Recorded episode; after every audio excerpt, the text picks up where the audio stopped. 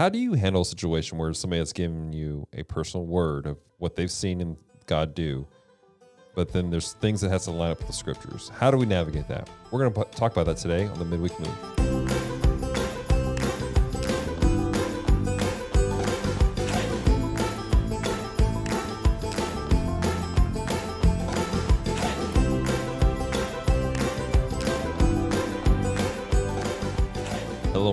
Move, podcast extension of The Healing Place. This podcast, we're examining the scriptures line by line, verse by verse, and ask ourselves, what is happening here? And sometimes Siri answers us, but today we're hoping to move past that. Yes. Tell them what happened, man. So in case you guys missed it last week, you'll see there would be an awkward shop in where for some reason on our recording device, Siri decided to activate. We activated her somehow. We see the magic word.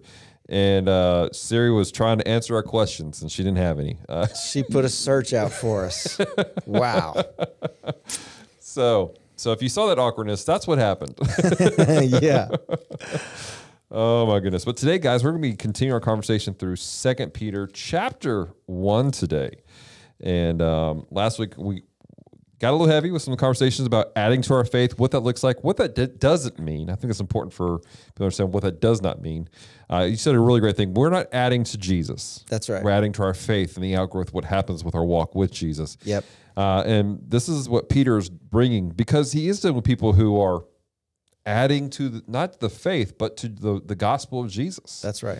And so we're going to continue on with this conversation as he kind of deals with some foundational things that we have to deal with. So, Pastor, would you like to kick us off? Well, and I also think it's important to note in both of these, Peter's death is coming up. Exactly. And we don't know what he knew. We don't know any of that, but we do know that he had the gifts of the Holy Spirit. We do know that he functioned as an apostle of the Lord Jesus Christ. And so we don't know if he had insight that was coming. I tend to believe that he probably did, just because of how God had used him before. But he is, it's not like he's been given this disease and he knows how much time he has, but there does seem to be some kind of urgency to what he's talking about. A lot of the commentators, we mentioned this in our intro, is that he knew Nero had already put a hit on him. Yeah. This was a time frame where the persecution of the early church was taking place. Which was, again, that answers some of the questions, because there's some questions about why this book wasn't well circulated in the early church. And it's because Nero was after the Christians. Yep. And he called a hit out on Peter specifically. And Peter's like, I know I'm dying, which is what brings us to an interesting frame. You know, typically, you know, when you think about, you know, hey, you're about to die, what do? Well, you think about your loved ones, your dear friends, and he's going, I'm about to die. I want to make sure the church is good. Yep. I want to make sure that the gospel of Jesus, I want to make sure the things that I've seen and witnessed and the things that I have studied in the scriptures do not get contorted or are construed and mistreated. This is a passion of his that he's bringing forth to the early church. Well, and I think something we do lose fact of is after the Holy Spirit is poured out on these people, they immediately are like thrown into jail and dispersed everywhere. The urgency with which the word of God is scribed from Acts on is urgent. Yeah. It's all urgent. It's like, it could be any day. That's what you feel. Like, and I think we lose sight of that, is that the apostles and disciples, they literally, there was a song years ago, but they literally were living like they were dying. Like they were leaving nothing in the tank. Right. How much do we leave in the tank every day? Yeah. Because we think tomorrow is ours. Yeah. And that was one of the things that they were dealing with, these early heretics, were the fact that, is he really coming back? And is he really going to judge us for doing wrong? And as you said, he's not leaving anything in the tank, but we have, again, we talked about last week, we have another generation of young believers are coming up, and they're like, well, I haven't seen Jesus come back. He's been gone for 30 plus years. Are we sure about this? Right. And he's like, and Peter's going, let me tell you something. Yeah. Make sure you understand, I have spent the last 30 plus years emptying my tank daily, and there's a good reason for it. Yeah, and I think that's where, for me, personally, I think that's where my, when I'm given an audience with people, mm-hmm. an opportunity with people, I may overshare, mm-hmm. but I don't overshare because I want to overshare. I overshare because I don't know if I have tomorrow. Yeah. Why would I leave anything in the tank? Mm-hmm. It's not that I'm going to preach 4,000 messages in one message, but you've seen my messages. Like, I've seen the pared down version of your messages. Yeah, you haven't seen the 4,000 word version, but you've seen the 1,000 word version. But it's like there is a lot in there, mm-hmm. and it's because you know, what was it, a week ago or whatever it was, when we got to the end of our gathering time. And I went to one section of the sanctuary, mm-hmm. because another section of people were praying and different things. And right. I went to one section. I was like, hey, guys, I just need to tell you this. Like, in my heart of hearts, I want clean church, mm-hmm. but it's not clean. Mm-hmm. Like, when God is really moving in people, it's messy. Mm-hmm. And I took that moment to tell those people that, because I don't know if I'm going to see them next week. Yeah. I don't know that I'm going to see them the next day. I don't know if in that moment, because it's either uncomfortable or whatever, that they may never come back again because it's in the flesh. Their flesh doesn't want it to be that messy. It's mm-hmm. church. It should be clean. And I just felt like, I'm not going to leave this in the tank. Mm-hmm. Like, even to the point of saying, when all these people got prayed for and they turned around, the building wasn't empty, mm-hmm. which told them they're not alone. Right. I don't think people had thought about that before, mm-hmm. that would leave church early so they could get to lunch or they could do whatever, that just staying in the presence of God, you are telling another brother or sister in Christ that they matter and they're not alone, mm-hmm. just by staying. Right. Just by doing one thing that Peter said you need to add to your faith, mm-hmm. perseverance. Yep. Self-control. I don't need to eat at 12:07. Mm-hmm. I can eat at 12:47. And that may mean that a brother and sister in Christ know they're not alone. Right. That could be their breakthrough. Yeah. Anyway, that wasn't line by line, verse by verse, but it has to do with what we're talking about. It does. It does. All right, verse 12 of 2 Peter chapter 1. For this reason, what reason? He's already told them about an entrance that's going to be supplied to you abundantly in the everlasting kingdom of our Lord and Savior Jesus Christ, eternity. For this reason, I will not be negligent to remind you. And I also think this reason for him is, I know I'm going to die. Mm-hmm. I will not be negligent to remind you always of these things, though you know and are established in the present truth. I said it didn't have anything to do with it, but it does. He's saying, I'm not going to leave anything in the tank. Yeah. I'm not going to be negligent. You already know it, but I'm going to tell you again. Exactly. I'm not leaving anything in the tank. Yes, I think it is right, as long as I am in this tent, to stir you up by reminding you, knowing that shortly I must put off my tent, and he's talking about his body. Right. Just as our Lord Jesus Christ showed me. Moreover, I will be careful to ensure that you always have a reminder of these things after my decease. Yeah. He is showing his passion. He's saying, look, I know I'm going. I'm going to be with the Lord soon. And my passion is to make sure 100% you know what he has said. Can I just say something personally right now? This is not as leader of this podcast, but I don't know that I have ever felt as in tune with Peter as that verse. Mm-hmm.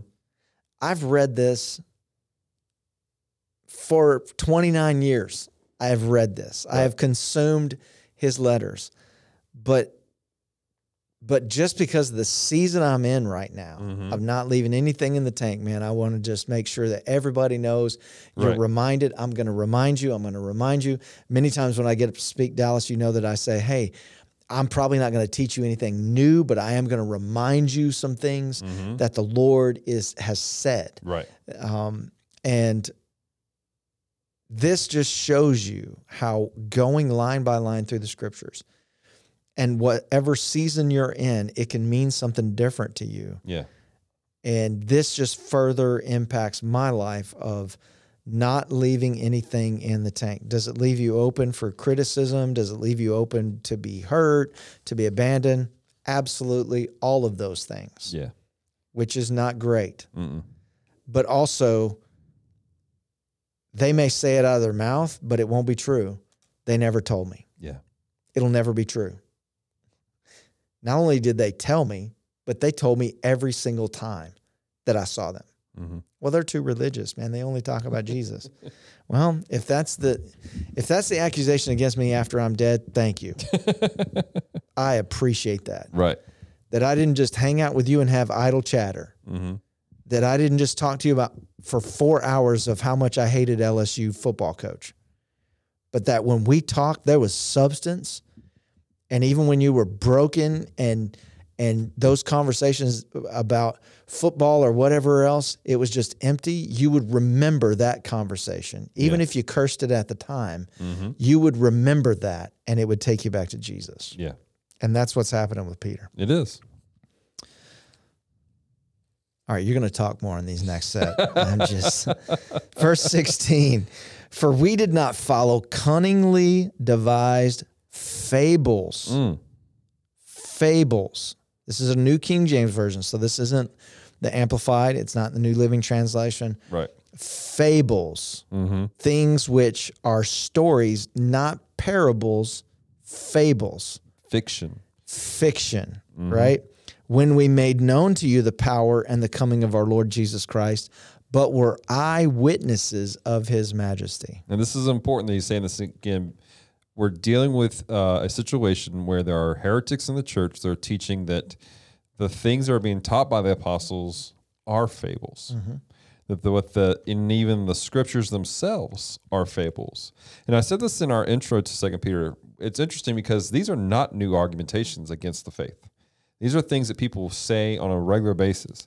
Go into any chat room that you see that they're discussing about Christianity and faith, and you'll see terrible things being written. People saying, why are you following this fictional book written by men? Or, worshiping your quote-unquote sky daddy, as some people put it, in a very derogatory... The arguments are not new. The terminology may have changed, but the argument's the same. It's exactly the same. Yep. And Peter is still dealing with this right here at the beginning, which to me is encouraging to know that we have answers. That's right. We have answers to these type of questions right here. Yep. And Peter's pointing this out. He's this is not something we've made up. Yep. He's like, I saw this. I was present. I walked with Jesus. I ate with Jesus. I looked Judas in the eye on the eve that he was going to deceive us all and betray our Savior. Listen, if you're a YouTube content creator and you're arguing about the faith and all that stuff, and you want to tell me this is false and this is false, there are things I have been an eyewitness to, and you can never disprove it. You can never discount it. Mm-hmm. You can never erase it because it happened. I saw it. I was there. I witnessed it. Right. If I witness a true miracle, it is a miracle. Mm-hmm. I saw it. It wasn't some guy manipulating somebody's leg.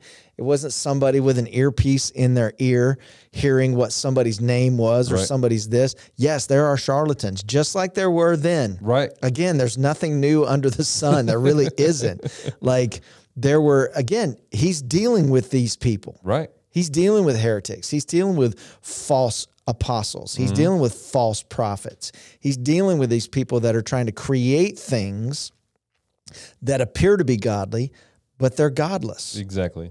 They're godless. Mm-hmm. They have no power. Right. All right, verse 17, for he received from God the Father honor and glory when such a voice came to him from the excellent glory, this is my beloved Son in whom I'm well pleased. An allusion back to John the Baptist baptizing Jesus. Mm-hmm. He's validated and affirmed by the Father. The dove representing the Holy Spirit descends. God speaks. And we heard this voice which came from heaven when we were with him on the holy mountain, talking now about the transfiguration. Transfiguration, the three of them went up to the transfiguration, and they showed their true colors. Right. How did they show their true colors? They wanted to make an altar to the Old Testament prophets. Yeah, they were going to make an altar to Jesus, but they wanted to build an altar to the others that they saw. Right. And then the glory of God shows up and they have to get on their face. It wasn't about the others. It was about Jesus. Exactly. It was about his transfiguration.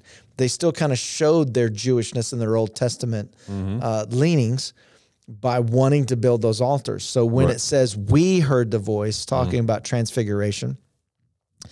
And so we have the prophetic word confirmed. Hold on one second. I want to point this out before we go on to that portion of it. it's interesting. He talks about, I was there, I was present. This is my personal testimony. But then he talks about a very specific thing about seeing Jesus confirmed in the water, the baptism of everything, hearing God speak over it. This was another aspect that he's fighting, which was the debate as to the kingship of Jesus, the lordship of who he is. Again, to this day, there are people who will say, well, Jesus never said that he was the Son of God or that he was the Messiah. Well, if you read things in context, he said that quite a few times. It's part of the reason why they were out to kill him.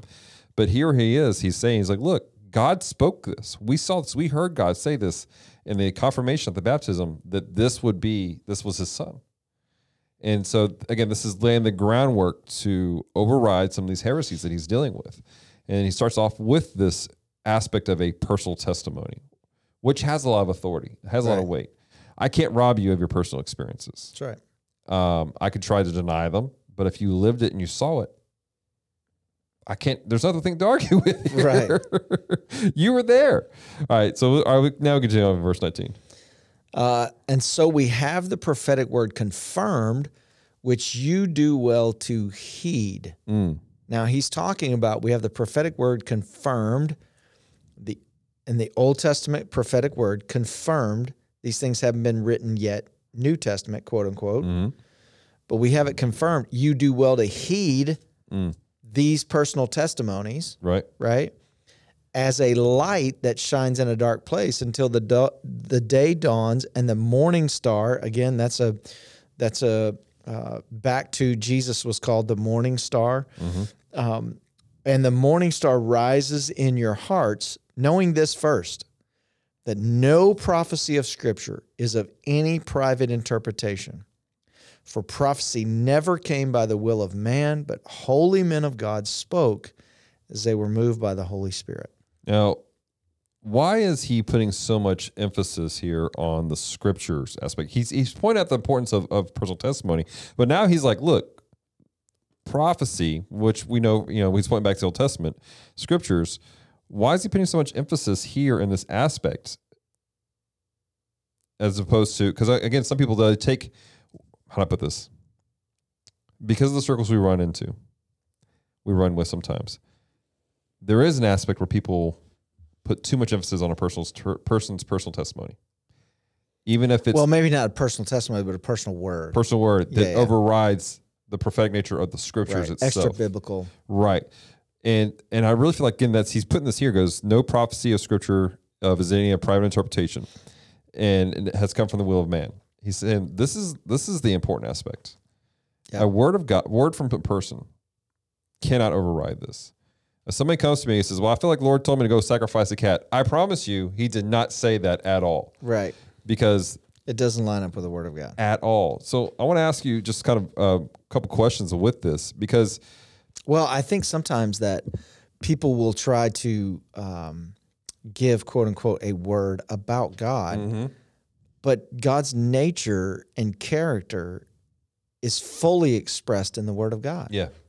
He is the Word. So if it doesn't line up with the Word, you can use whatever word semantics you want to use. Right. Or gymnastics. Right. It's not going to work. Yeah. Because it's the Word of God. Now, there are things that God does that people don't think God still does. But that is because of their private interpretation of these Scriptures. That's an issue. It is indeed. That's not extra biblical. Right. Again, the apostles died. The Holy Spirit didn't die. Right. Let me ask you this, Pastor. Man, that's my statement. That was a Holy Spirit statement, man. I'm just saying. Yeah. People act as if the Holy Spirit died when the last apostle died. Nope. John's on the Isle of Patmos. Here we go. As soon as he breathes his last breath, Holy Spirit's done. Yeah.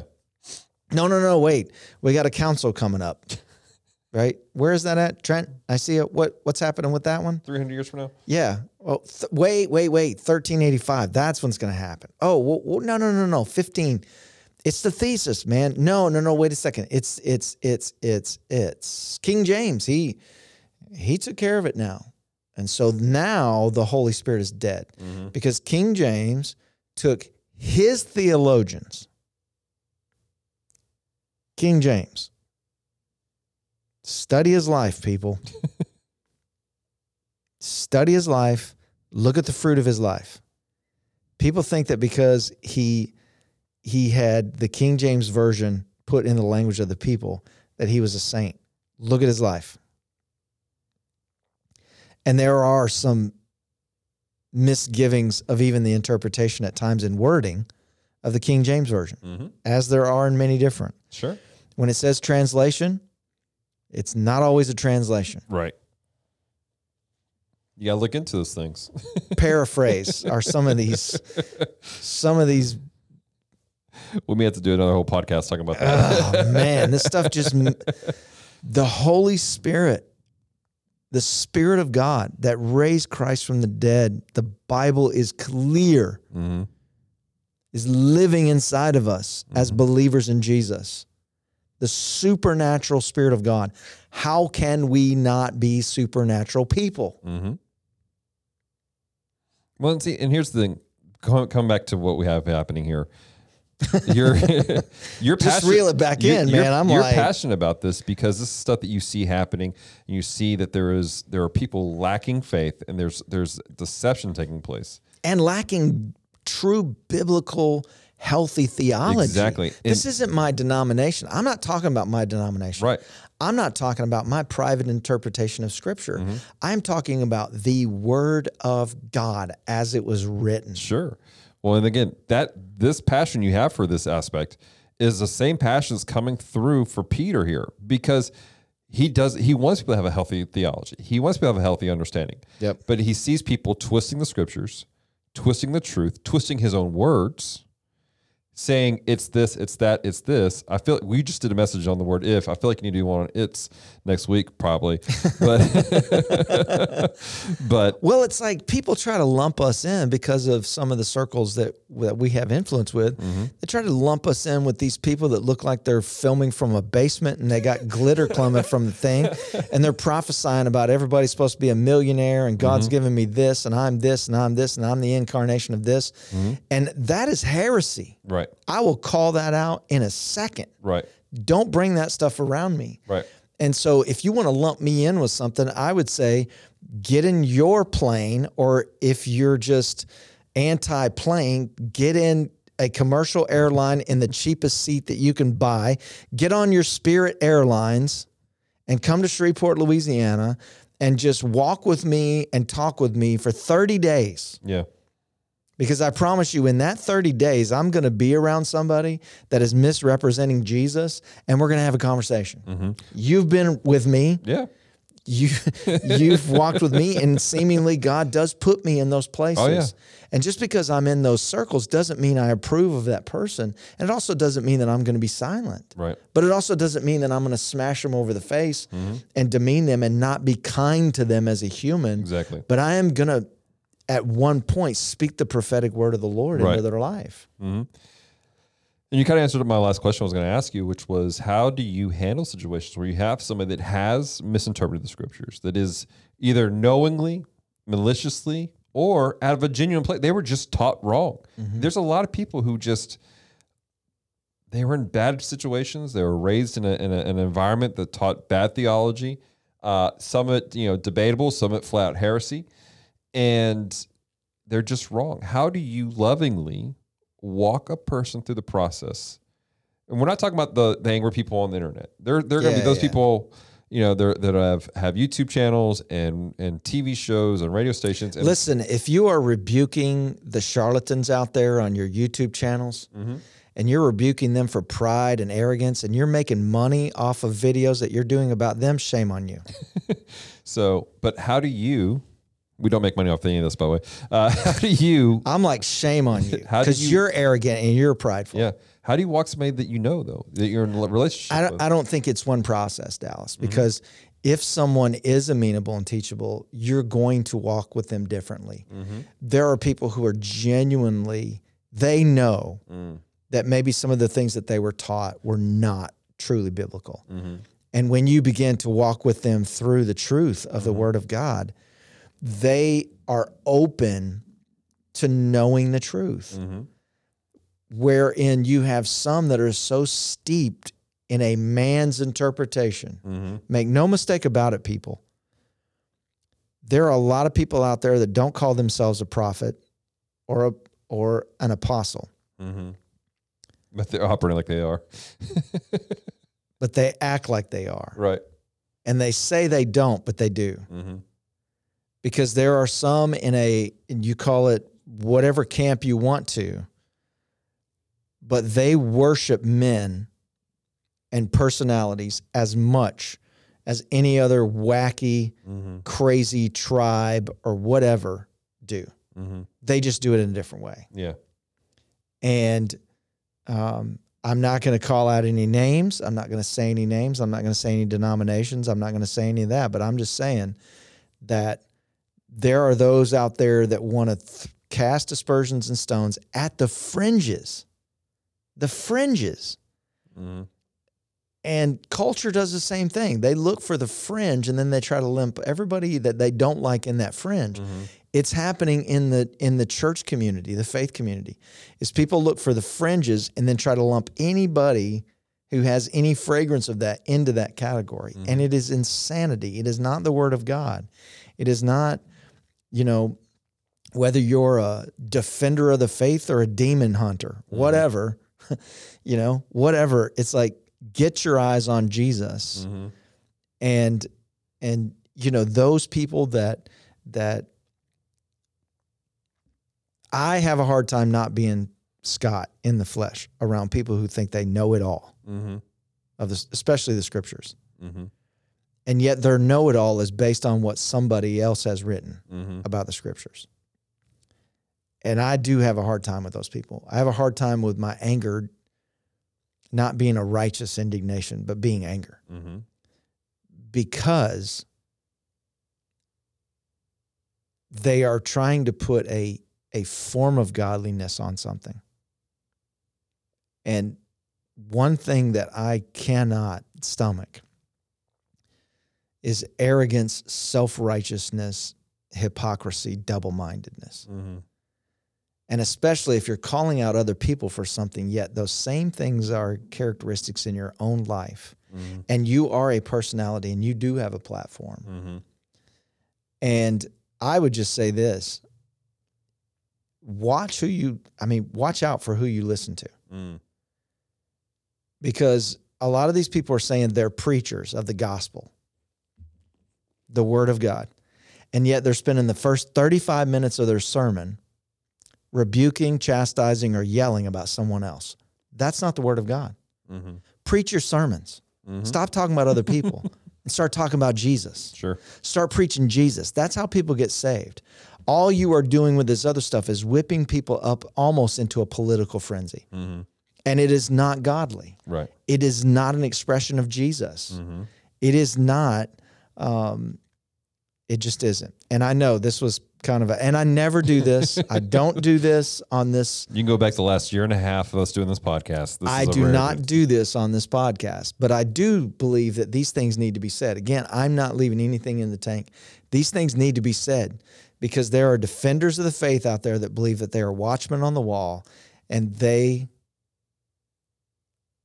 are as arrogant and prideful and self-righteous as those that they are speaking against. Mm-hmm. Yeah. So what I'm hearing, is that to handle these situations is we have to operate in the fashion that Peter does in the beginning of this. When he comes to people as a bondservant and apostle, he operates in his authority that has been given to him. Yeah, he's an apostle, and he has authority over these people as an apostle, but he comes at them with grace as a bondservant, a servant. So I think there's probably two examples we could use. Nathan the prophet comes to David, mm-hmm. and he tells him a story. Mm-hmm. Hey, there was a man, da-da-da-da, what do you do? And then David answers, and Nathan's like, it's you. Yeah. Like, he didn't come in guns blazing and rebuke him. Mm-hmm. He just led him to this place that David feels the conviction from the Lord. Fast forward Paul to the woman who is speaking the truth about them. These mm-hmm. are men of God. And he rebukes her after 3 days and casts a demon out of her. Right. What she was saying was truth, but it was the spirit behind it. Right. He confronted it and rebuked it and called it out. So those two things, I think we can function in whatever the belief is of the person and where they're standing and their personality and how willing they are.